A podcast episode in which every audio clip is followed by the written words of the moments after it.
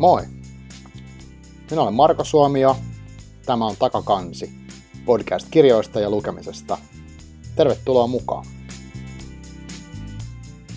No moikka, se on Takakansi podcast ja jakso 7. Ja tänään puhutaan muun muassa kustannustoimittamisesta, esseekirjallisuudesta ja mahdollisesti myös Jaakko Ylijuonikkaasta. Ja mulla on vieraana tässä kustannustoimittaja Antti Arnchill. Tervetuloa ja kuka sä oikein oot? Moi vaan. Joo, mä oon, mä oon tota, Siltalan kustannustoimittaja ja sitten kirjoitan itsekin. Että tällä hetkellä mä oon semmoisella systeemillä, että mä oon puoli vuotta aina Siltalassa ja sitten toisen puolikkaan kirjoitan omia juttuja niin friina. Ja mä oon pari esseekirjaa julkaissut ja nyt kol, kolmas on työn alla tällä hetkellä nyt keväällä. Joo, milloin se, äh, saat sä vielä puhua siitä nykyisestä, että mis, mikä se aihe on tai mihin se liittyy? No siinä on todennäköisesti tulee olemaan noin yhdeksän tai kymmenen esseitä, jotka käsittelee kirjallisuutta, elokuvaa, TV-sarjoja. Siellä on vähän oma elämäkerrallista juttua. Okay. Tämmöinen sekoitus niin erilaisia niin aiheita, joka Joo. ehkä sitten joskus noin vuoden päästä toivottavasti ilmestyy. Okei. Okay. Joo, tota, yksi, yksi juttu, mikä, mistä me puhuttiin etukäteen vähän, että mistä mä nyt oli ensinnäkin kiitos, että olet tullut vieraaksi, suostuit heti ekalla kysy- kysyttävällä, mutta että mietittiin että aiheita ja tosiaan tämmöinen niin kustannustoimittajan työ, niin se on mulle tosi vieras asia. Siis kyllä mä tiedän, että se on tärkeä hahmo, ihmiset on kertonut, että niin edespäin. Mitä se, niin jos valmitaan rautalangasta, niin mitä kustannustoimittaja niin arjessa oikeasti tekee? No kustannustoimittaja on linkki kirjailijan ja kustantamon välillä ja siihen sitten sisältyy eri, erinäköisiä tehtäviä. Siis hyvin suuri osa siitä työstä on, on lukemista, käsikirjoitusten lukemista ja niiden kommentointia. Et se, senkin käsikirjoitusten lukemisen voi jakaa kahteen osaan, että me, me luetaan talon tarjottuja käsikirjoituksia ja arvioidaan niitä ja vastataan kirjoittajille. Ja osa niistä päätyy sitten kustannusohjelmaan. Ja toinen puoli on sitten niin kuin talon omien, niin sanotusti omien kirjailijoiden käsikirjoitusten editointia ja toimittamista eri vaiheissa. Eli ihan sieltä idea-asteelta ensimmäisistä versioista aina sinne painokuntoon saakka. Ja sitten toisaalta taas kustannustoimittaja on jonkinlainen tämmöinen niin kuin keskikenttäpelaaja, joka, joka työskentelee myös sitten niin kuin graafikon taittajan, myynnin ihmisten, kustannuspäällikön kanssa ja ja sitten toisen suuntaan kirjailijan kanssa ja yrittää saada kaikkien, kaikkien toiveet jotenkin sopimaan yhteen niin, että saadaan kirja ulos ja aikataulussa ja saadaan se kauppoihin ja toivottavasti ostajalle ja lukijalle asti. Aivan. Mitä sä, sit, mitä sä näkisit semmoisen maailman, missä ei olisi tuota henkilöä, että se kirja voisi muodostua tosi erinäköiseksi? Eikö vaan? Tai koko se teksti ja kaikki. Hirveä, tuntuu, että sillä on hirveä vaikutus, tai varmasti onkin. No kyllä siinä, siinä pääsee vaikuttamaan aika paljon, ja kyllä useimmat kirjailijat mun kokemuksen mukaan haluaa tehdä työtä kustannustoimittajien kanssa, että siitä on heille hyötyä. Ensinnäkin joku on hoitamassa sellaisia käytännön asioita, jotka muuten lankeisi kirjailijan hoidettavaksi. Ja sitten myös hyvin monet kirjoittajat toivoo sitä keskustelua ja kritiikkiä. Niinpä. Ja uh, sinänsä kirjanhan voi tehdä ihan hyvin ilman kustannustoimittajaa ja kustantomakin, ja se on ihan hyvä asia, että näin varsinkin nykyään voi tehdä, että semmoinen vanha portinvartijan rooli on siinä mielessä ehkä väistynyt mm. tai ainakin, ainakin vähentynyt siinä, että nykyään, nyky, nykyään tekniikka mahdollistaa sen, että kuka tahansa voi periaatteessa julkaista kirjan ja saa sen netin kautta lukijoille. Tätä mä pidän hyvänä asiana. Mm.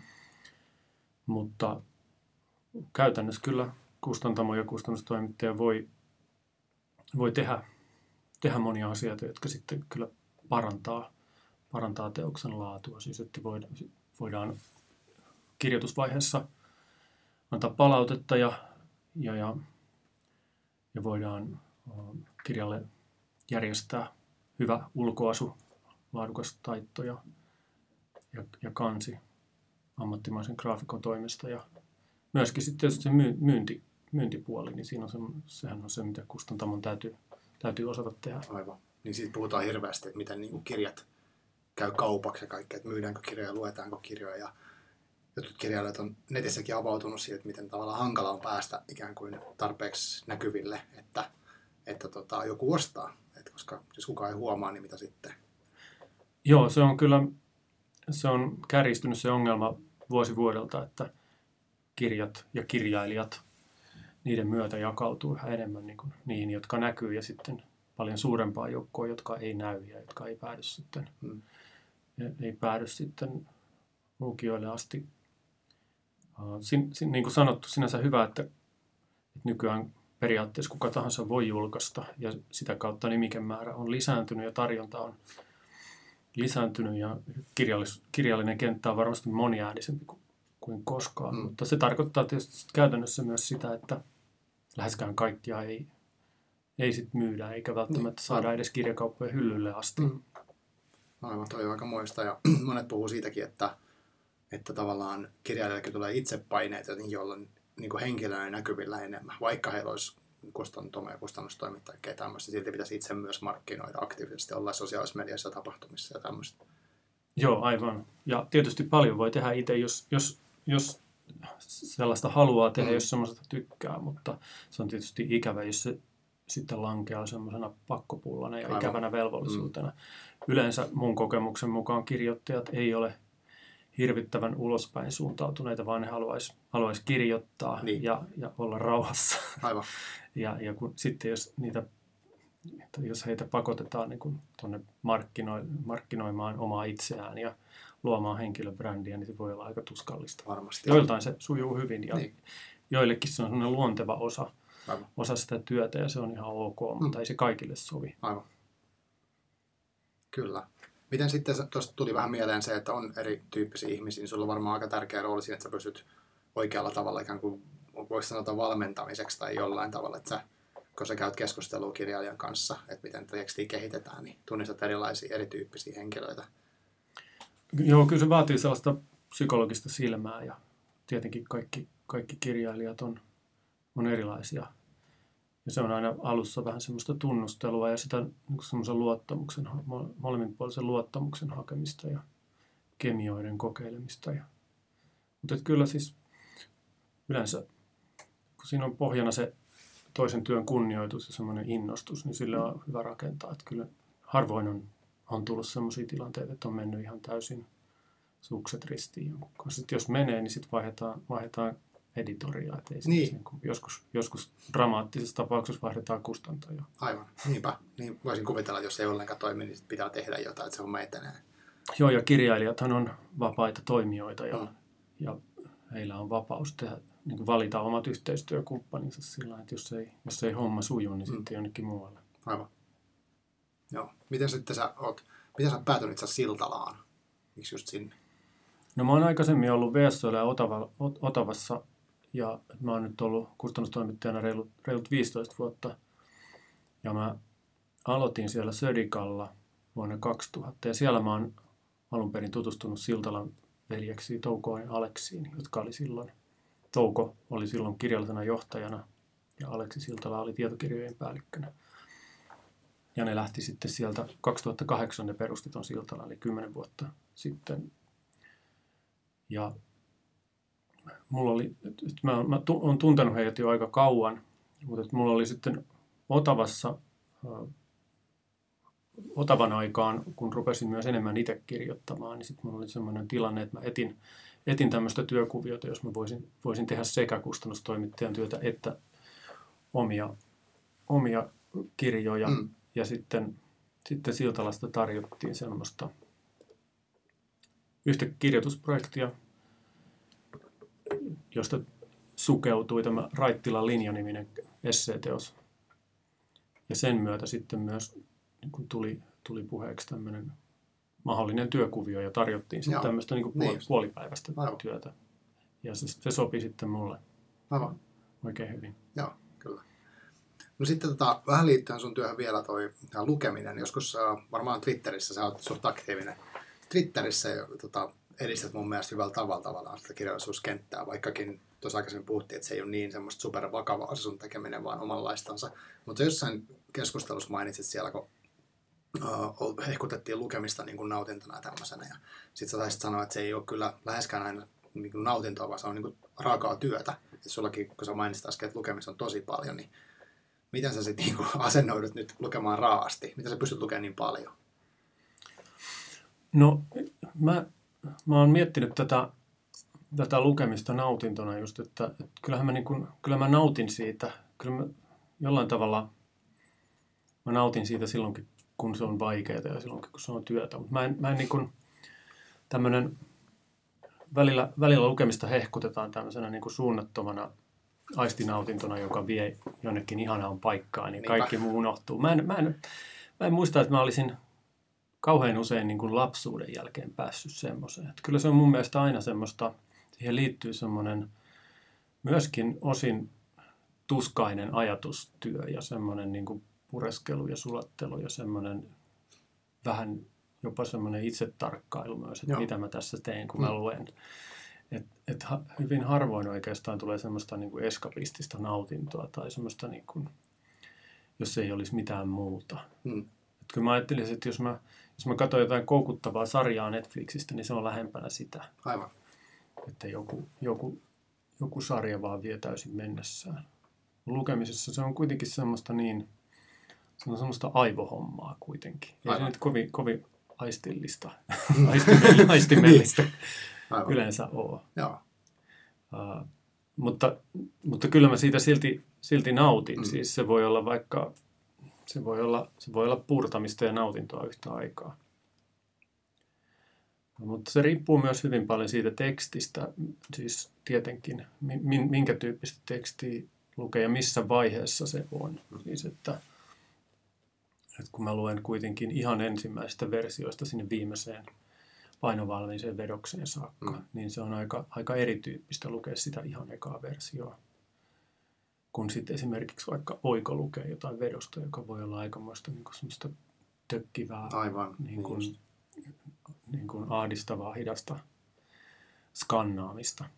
Joo. Kiinnostavaa toi oli, tulee mieleen, mä luin, tämä nyt vähän liittyy siihen ehkä rakentaa asensillan tuon esseekirjallisuuteen. Mä luen semmoista Teemu Mäen esseekokoelmaa liittyen sen nimen taiteen tehtävä. Ja siinä se puhuu myös kohtaa tuosta niin kuin eskapistisesta, semmoista anti-eskapistisesta taidekokemuksesta, missä ikään kuin kilvotellaan ja haetaankin niin kuin aktiivisesti jotain uutta sieltä ja niin kuin haastet nimenomaan. Niin toi vähän kuulostaa siltä, vaikka se onkin sun työtä, että niin kuin pitää tiedostaa ja miettiä, mihin tämä liittyy ja tämmöistä. Mitäs sitten, uh, toi niin kuin, jos hypätään tavallaan sitä essee, niin kuin mitä se esseekirjallisuus itse asiassa niin kuin tarkoittaa. Toi on mulle vähän semmoinen, että mä oon lukenut kyllä kokoelmia ja nytkin on lukemassa, mutta miten sä määrittelisit niin essee? No yksi, yksi nopea tapa määritellä se olisi varmaan sanoa, että esseet on, on tarinoita, jotka ei ole fiktiivisiä. Siis että ne, ne, on, ne, ne on siinä mielessä, ne sijoittuu niin kuin tietokirjallisuuden ja ja kaunokirjallisuuden välimaastoon. Että niissä on tarina rakenne ja niissä voi olla sellainen kertojen ääni eri tavalla kuin varsinaisessa tietokirjallisuudessa, mutta ne kuitenkin ne asiat, joista puhutaan, on usein totta. Usein, mutta ei aina. niin, ei välttämättä aina. Että, mutta että niillä on joku suhde. Ni, niiden, mä oon ajatellut sitä niin, että esseen ei välttämättä tarvitse olla totta, mutta sen täytyy määritellä se suhteensa faktoihin tarkemmin kuin, kuin, kuin tota, fiktion. Eli siis sen pitää, olla, sen pitää ottaa joku asento suhteessa okay. totuuteen. Mä sanoisin näin, koska niin. esimerkistä käy vaikkapa joku, sanotaan vaikka Antti Nylen tai, mm, tai Pentti Linkola. Et jos, jos nämä, näiden, näiden tota, kirjoittajien hienoihin teksteihin liittyy myös mieli, mielikuva niin kuin jonkinlaisista kirjailijapersoonista, joilla on tietyt vahvat arvot, joita ne tuo niissä teksteissä esiin. Ja jos yhtäkkiä vaikka paljastuisi, että Antti Nylen onkin intohimoinen lihansyöjä ollut aina, tai Pentti Linkola viettää ökyelämää niin. Niin kuin Monakossa, Aivan. eikä voisi vähempään välittää luonnosta, mm-hmm. niin kyllähän se nyt vaikuttaisi ihan ratkaisevalla tavalla siihen, miten niitä tekstejä luetaan. Oh. Eli se, se se tapa, ylipäätään meidän tapa kuluttaa esseitä, siis suhtautua siihen lajityyppiin, niin kyllä se kytkeytyy siihen, se kytkeytyy faktoihin jollakin tavalla, vaikka se ei sitten olisi suoraviivainen tapa. Et siis kyllähän sitten taas jos sitä katsoo toiselta puolelta sitä asiaa, niin esse voi hämätä ja käyttää ironiaa ja johtaa Mm. harhaan, liiotella ja niin edelleen, mutta, mutta se silti, kyllä se silti jotenkin aina päätyy sinne niin kuin fakta ja fiktion väliin. Ja se, tekee, se antaa sille sen oman luonteen sille lajille. Okei, okay, sanoisin. Niin, just joo. Meneekö tämä, jos, jos pitää niinku kategorisoida, niin jos, jos me ollaan vaikka tietokilpailu, niin meneekö tämä niinku siis tietokirjallisuuteen vai minne, minne se niinku Aika iso osa virallisesti?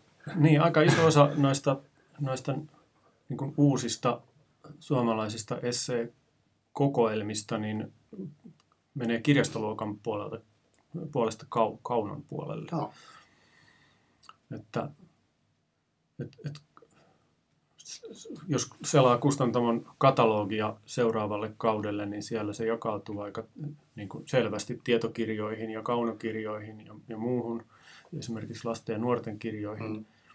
Niin sitten se on aina mielenkiintoista nähdä, että minne se esseekokoelma on laitettu. aivan. Se vaihtelee. Niin, mutta et, et kyllä niin kun, jos ajatellaan sellaisia tekijöitä kuin vaikka, vaikkapa Antti Nylen tai, tai Antti Hurskainen, Mm. niin kyllä ne selkeästi sinne kauno, kaunopuolelle tuppaa menemään. Mielenkiintoinen. Ja sitten taas on joku, jos on joku no niin kuin tiedettä popularisoiva esseekokoelma, niin se menee ehkä sitten herkemmin sinne tietoon. Niin, sen tiettyyn laariin, mihin se sattuu kuulumaan. Menee, Joo. se menee enemmän sen aiheen mukaan sitten, mutta ei niinkään, että onko se kuin lähellä fiktioa se on tai vastaavaa. Joo, sit, Mm. jä- välillä, välillä on sitten tämmöisiä jänniä, jänniä tota ilmiöitä. Esimerkiksi koko Hubaron hieno, hieno äh, viimevuotinen esseekirja Ruskeat tytöt. Joo. Se, siinähän oli, ellei nyt ihan väärin muista, niin siinä oli kirjastoluokkana ihmisoikeudet. Okei, okay. Tämä pitäisi tarkistaa. Mä jossain Niin. vaiheessa sen tsekkasin ja se, oli, se ei niin kuin oikeastaan mennyt, mennyt selkeästi. aivan. Se, siis esseillä on myös oma kirjastoluokkansa, mutta sitä taas sit vähemmän käytetään. Joo, en- no ainakaan meidän lokaalikirjassa ei ole essee erikseen. Että mä en muista Antti Nylänin, mä oon sitten lukenut, mutta mä voin varata suoraan, että mä en edes katsonut, mistä hyllyluokasta se löytyy ja niin edelleen. Että, että vähän semmoinen kiinnostava toi. Että ehkä sitä ei osaa hakeakaan, että mä nyt erikseen etsin esseitä, vaan mä etsin ehkä tiettyä teemaa tai jotain vastaavaa. Joo. Joo. Mutta sitten myös esimerkiksi Helsingin Sanomien esikois, esikoispalkinnon ehdokkaina on, on välillä ollut esseekirjoja. Siis sehän on nimenomaan, parhaasta kauno, Mm. niin vuoden parhaasta kaunokirjallisesta esikoisesta. Okay. Et ne, on hyvä, ne, on, ne on linjannut sen niin, että Mm. myös niin kuin esseekirjat Joo. periaatteessa sinne mahtuu. Mutta se on ollut varmaan koko lajin alusta saakka semmoista tietynlaista vähän, vähän niin kuin hankalaa rajankäyntiä, että mikä tämä Niin, laji niin oikeastaan justiin, on. essee, joo. Miten, tota, miten sä oot, kun sä oot nyt kirjoittanut ainakin yhden semmoisen, ja ootko kirjoittanut useamman esseekirjan? Mä oon kirjoittanut yhden kokoelman ja Joo. sitten yhden tämmöisen esseeteoksen, joka Aivan. käsitteli Anna Raittilaa. Joo. Siinä oli selkeästi yksi aihe. Aivan, aivan. Miten sä nyt, jos sulla on vaikka sulla on tietty aihe ja sä haluat tehdä siitä niin nimenomaan essee, niin mitä sä, sit, miten sä lähdet sitä rakentaa? No kyllä siinä varmaan täytyy kysyä, että, että miksi, miksi joku olisi kiinnostunut siitä, että just Mm. mä kirjoitan just tästä aiheesta. Aivan. Että se, on sen, niin kuin, se on sen kirjoittaja minän ja sitten sen aiheen jonkinlainen, mm. jonkinlainen semmoinen leikkauspiste, jonka pitäisi olla kiinnostava tai relevantti. Joo. Että koska varsinkin aikana, jolloin tietoa on saatavilla niin kuin mistä tahansa aiheesta, Niin, miten niin. paljon vaan. Mm. Mm. Jos kirjoittaa jostain vaikka elokuvasta, niin kyllä kaikki niin kuin muutamalla klikkauksella löytää ne kaikki samat tiedot. Aivan, niin faktat on Niin. niinpä, just näin. Ää, et, et, mitä, millä tavalla se persoonallinen näkökulma voidaan yhdistää siihen vaikkapa johonkin luentaan tai tulkintaan tai että onko, onko, onko mulla niin kuin jotain annettavaa tähän. Mm. Ja että voisiko se vielä välittyä semmoisella tavalla, että se, se on siinä ilmaisussa ja siinä, siinä sen tekstin liikkeessä jollain tavalla mukana. Joo. Eli onko tuossa tavallaan kirjoittajapersoonalla paljon enemmän merkitystä kuin jos sä teet romaanin tai novellin, missä sit sä voit hävyttää itsesi täysin. No se on ehkä ainakin paljaammin. Mä en sanoisi, että enemmän merkitystä, mutta Joo. se on niin kuin suoremmin ja paljaammin, koska se hahmo olet niin kuin siinä. Niin, niin siinä sä et mene sinne hahmojen taakse. Aivan, just näin. Koska silloin kun tehdään fiktiota, niin silloin, silloin, Mm. mm. silloin siinä on se- selkeästi joku niin kuin, no, paikantumattomampi kertoja tai hahmot Mm. mm. äänessä. Aivan. Mutta sikäli kun esseessä on kertoja ääni, niin se, on, se, on, se mielletään, että se on se kirjoittaja itse. Joo. tai ainakin jonkinlainen, onko se sitten joku, joku tyylitelty tai karrikoitu mm. versio hänestä, Aivan. mutta se jotenkin Joo. jäljet johtavat häneen. Aika hurjaa. Mitä sä, äh, jos nyt joku, niin kuin, sanotaan, joku kuuntelee tätä ja miettii, mitä ihmettä, esseekirjallisuus, niin onko sulla semmoisia jotain tärppeitä, sanotaan, että luepa tämä ja tämä kirja esimerkiksi, jotta pääsisi mukaan tähän niin kuin, jos joku, vaikka, joku vaikka kartella, että en koske esseekirjoihin ollenkaan, niin mikä olisi semmoinen portti, millä pääsisi niin kuin, kiinni siihen lajiin? No kyllä mä suosittelisin mainittuun Yleeniä ihan ensimmäiseksi, Joo. joka on jo, jollain tavalla tämän uh, uusimman aallon tietynlainen perustaja, siis joka, jonka, jonka esikoisteos ilmestyi vähän yli kymmenen vuotta sitten ja aloitti tämän. Jos on olemassa jonkinlainen essee-buumi, mm. vähintään jonkinlainen niin kuin uusi, uusi tapa, siis esse on noussut keskusteluun uudella tavalla, vaikkei, vaikkei välttämättä sen enempää sitä myytäskään. Mm. Tai, tai että se nyt ei, ei ole mikään joka kodin genre vieläkään. Mutta että Ylenin esikoinen tietyllä tavalla avasi sen. Ja jos hänen vanavedessään tuli näitä savukeitaan esseistä ja muitakin sitten. Sieltähän nousi, nousi sitten hännikäiset ja muut. Aivan. En nyt ehkä tässä yhteydessä hännikäistä erityisesti käy suosittelemaan, mutta sen sijaan voisin niin. suositella niin. vaikka Anu Silverberia ja Antti Hurskaista ja koko Hubaron mainitsinkin Juh. jo. Ja, ja nyt äh, viime syksynä tuli Jantso Jokeliinin Gastonin Leuka, josta on muutamia juttuja lukenut. Siellä on muun muassa hieno, hieno tota, GTA Vitosta käsittelevä essee. Se voisi kiinnostaa. Tota, joo. Ja, ja en ole vielä sitä kokonaan lukenut, mutta tosi mielenkiintoinen kirja näyttää olevan. Ja nyt, nyt sitten toi ihan, ihan, ihan uusi kirja, onkohan edes tullut painosta vielä toi Silvia Hosseinin Pölyn ylistys esikoisesseitä. Okay. Mä oon hän, häneltä lukenut kyllä esimerkiksi nuoresta voimasta juttuja, jotka on ollut kiinnostavia, mutta tätä kirjaa mä en ole vielä nähnyt. Mutta okay. suosittelen sitä silti. Wow, tuossa oli aika paljon. Mä laitan nämä sit linkit tavallaan siihen tämän jakson yhteyteen, niin mä kaivelen ne sitten jostain ja päästään, ihmiset pääsee tutustumaan niihin. Kyllä. Sitten vielä, vielä semmoinen, että nyt tota, tähän liittyy tämmöinen humoristinen sivujuonne, että sä, sä tota, haastoit mut kirjoittaa esseen ää, Antti Turkasta ja tota, aiheita kirjasta, niin miten, mitä alkuvinkkejä sä antaisit mulle, miten mä lähden työstämään tätä? Varmaan siis, joo, tämä lähti siitä, että kun sä oot hehkuttanut Jouko Turkkaa, joo. erityisesti aiheita Nimenomaan. Twitterissä, ja siellähän on jonkinlainen pienimuotoinen kultti, joka on tämän hashtag aiheita ympärille muodostunut. Niin tota, se olisi hieno, hieno päästä lukemaan sun ajatuksia siitä. Varmaan, varmaan se hyvä lähtökohta olisi niin sulatella, että mitä se kirja, minkälaisia tunteita se herättää, minkä takia, mm. Miksi, miksi se on ollut niin pysäyttävä lukukokemus. Se on, sen, se on niin kuin koko homman lähtökohta. Aivan, niin. niin.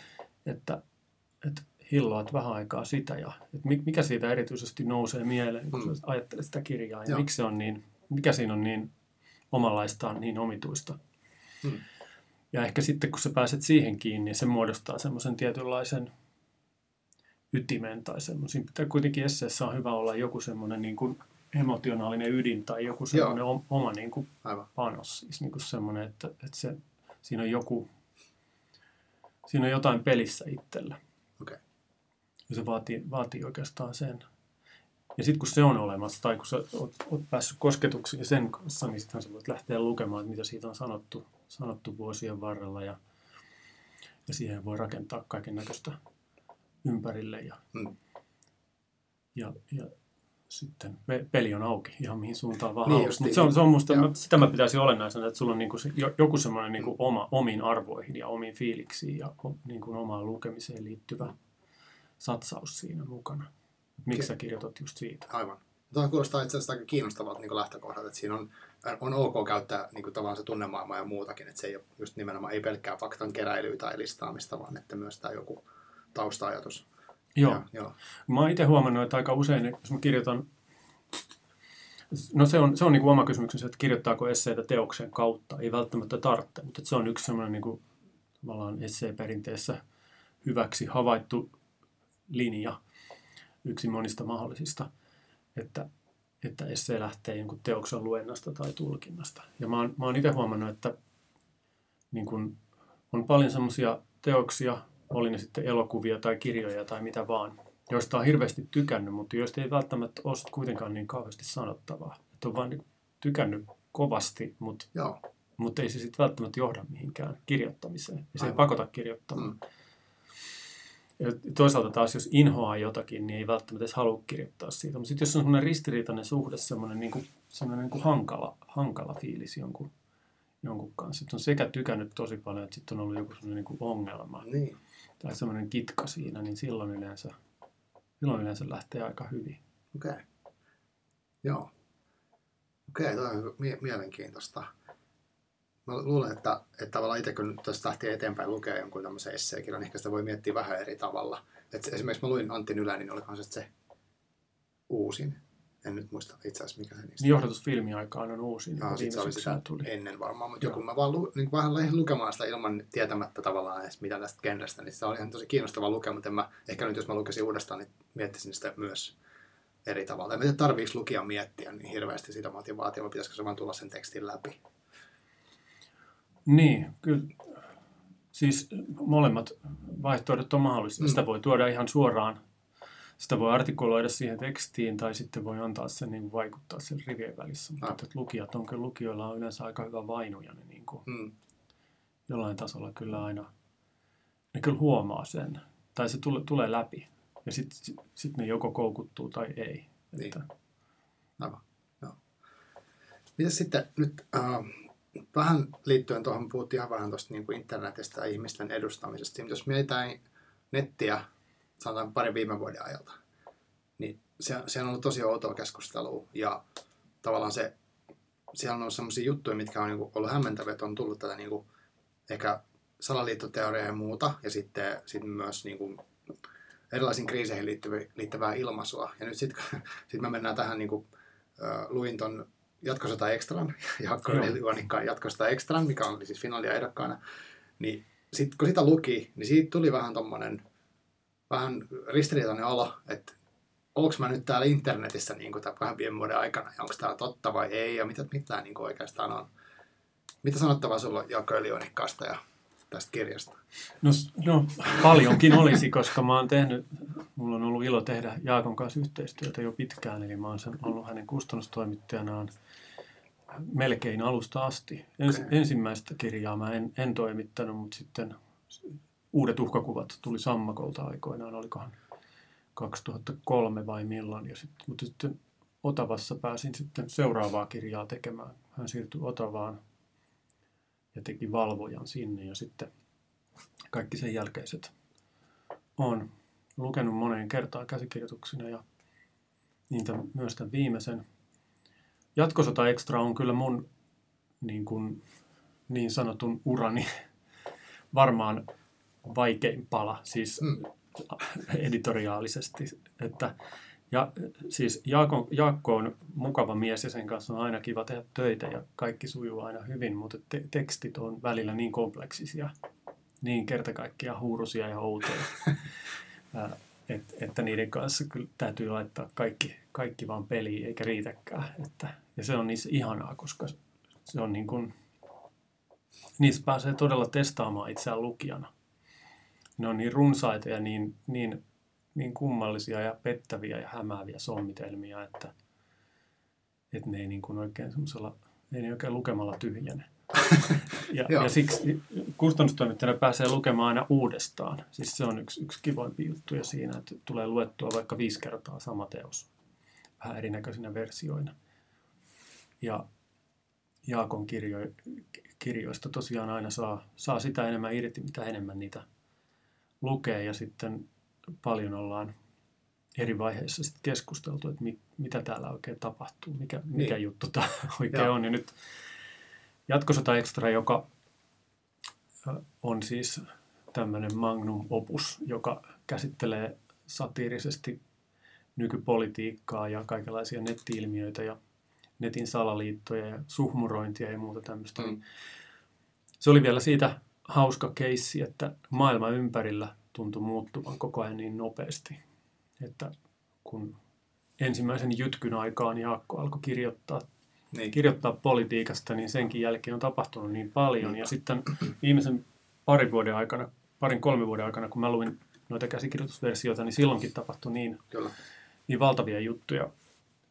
Kaik, Brex, Brexitit ja Trumpin valinnat ja muut tuli yhtäkkiä siihen ja asettui jopa kysymys, että voiko mitään poliittista satiiria enää tehdäkään, tai että Niin. kannattaako sitä tehdä, koska maailma on jo valmiiksi semmoinen niin kuin täydellinen niin kuin, niin kuin jonkun, en mä tiedä, pahkasikapotenssi kymmenen. Mutta, mutta kyllä ilman muuta kannatti, siis nyt, nyt sen voi jälkikäteen Joo, sanoa. Ja, joo. ja, ja mä ainakin koin, että se, kun jatkosota Extran lukee sellaisena, millaiseksi se lopulta muodostui, niin siinä on semmoista vapauttavaa ja katarttista fiilistä sitä Mm. lukiessa. Että se ei vain pelkästään kisko pinnan alle syvemmälle tai Mm.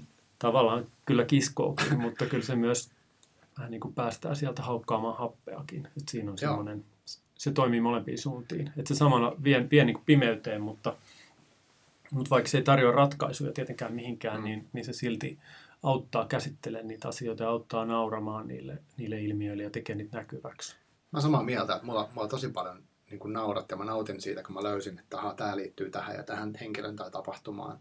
Ja nämä, ne ristiviittaukset kaikki, että niitä oli kiva oivaltaa, mutta myöskin just tämä tämmöinen, että otetaan tämä vähän outoja ilmiöitä, vähän jotain synkkiäkin ilmiöitä, mutta sitten sit etäisyyttä tai sitten syvyyttä, niin sitten se jotenkin rupesi, se helpotti sitä Joo, oloa. ja uutisten seuranta sen jälkeen on ollut sitten taas sitä, että tulee bongailtu asioita, että tämä olisi voinut olla tuossa kirjassa, tai tämä on ihan kuin tämä olisi tässä kirjassa. joo, joo, ja moni on Twitterissäkin kiinnittänyt huomiota siihen, että niin kuin siellä on jo tullut, se on muuttunut yhdenlaiseksi meemiksi tämä, että Niin, miten asiat alkaa näyttää ylioonikkaan proosalta. Niin. Et se on semmoinen aika jännästi luo kytkentöjä Mm. itsensä ulkopuolelle. on. Uh, mä oon nyt lukenut viime, viime viikkoina uudestaan myös Neuromaania, joka oli, oli sit niin kuin laajuudeltaan vastaava romaani, joka käsitteli aivotutkimusta ja, ja liikkui niin kuin tämmöisten tieteellisten petosten ja rikosten niin kuin Aivan. ympärillä. Joo. Ja nämä, nämä on niin kuin osa tietynlaista jatkumoa, ja, jo, jolle on tulossa ilmeisesti tulevaisuudessa myös, myös niin kuin kolmas osa. Että Oho, tämmöinen niin kuin umpihullu trilogia on tekeillä siellä Turussa. Kyllä. Mä muistan Neuromaania on lukenut, tai yritin lukea joskus, mutta mä luulen, että nyt mä voisin olla kypsä ehkä yrittämään uudestaan. Kannattaa kyllä, koska Joo. toi myös, kun toi jatkis, näin tuttavallisesti sanottuna, Niin. on, on tuoreessa muistissa, mm. niin se myös vielä entisestään uh, tuo uutta kierrettä siihen Aivan. neuromaaniin, koska näkee niitä kytkentöjä myös. Siellä on osin samoja hahmoja ja, Mm. ja huomasin siellä niin kuin nyt sellaisia linkkejä, mitä en ollut, en ollut muistanut aikaisemmin, niin, Mm. niin tota, kun palasin siihen, niin Aivan. muutenkin siis, jos, jos Jaakon kirjoista tykkää, niin kannattaa kyllä lukea sitten samalla koko tuotanto, koska se on sellainen jonkun, jonkunlainen niin kuin kokonaistaideteos, Mm. joka aika monin säikein linkittyy yhteen, että sieltä johtaa niitä reittejä kirjasta toiseen Okei, mielenkiintoisella tavalla. okei, joo. Hyvä. Miten tota, jos vielä loppuun ottaisiin pari tämmöistä helppoa kysymystä. Yksi voisi olla se, että mitä sä niin sun työn kautta, jos mietit kirjoittamista ja kustannustoimittamista, niin mi- miten, mitä sä toivoisit, että kirjallisuudelle tai ihmisille tapahtuisi? No se on iso kysymys. uh, niin. Et, siis millä tavalla, tar- tarkoitatko että mit- miten kirjallisuus voisi vaikuttaa ihmisiin? Vai Joo, miten vaikka niin sillä, että niin. sun työn kautta sä voit vaikuttaa maailmaan. No tietysti ihan käytännössä mä, mä nyt yritän, yritän sillä hoitaa oman työn mahdollisimman hyvin ja huolella, että, että kirjat, kirjat kommentoitaisiin ja, ja editoitaisiin rauhassa ja, ja jokaisesta kirjasta tulisi niin hyvä kuin just se kirja voi olla. Mm.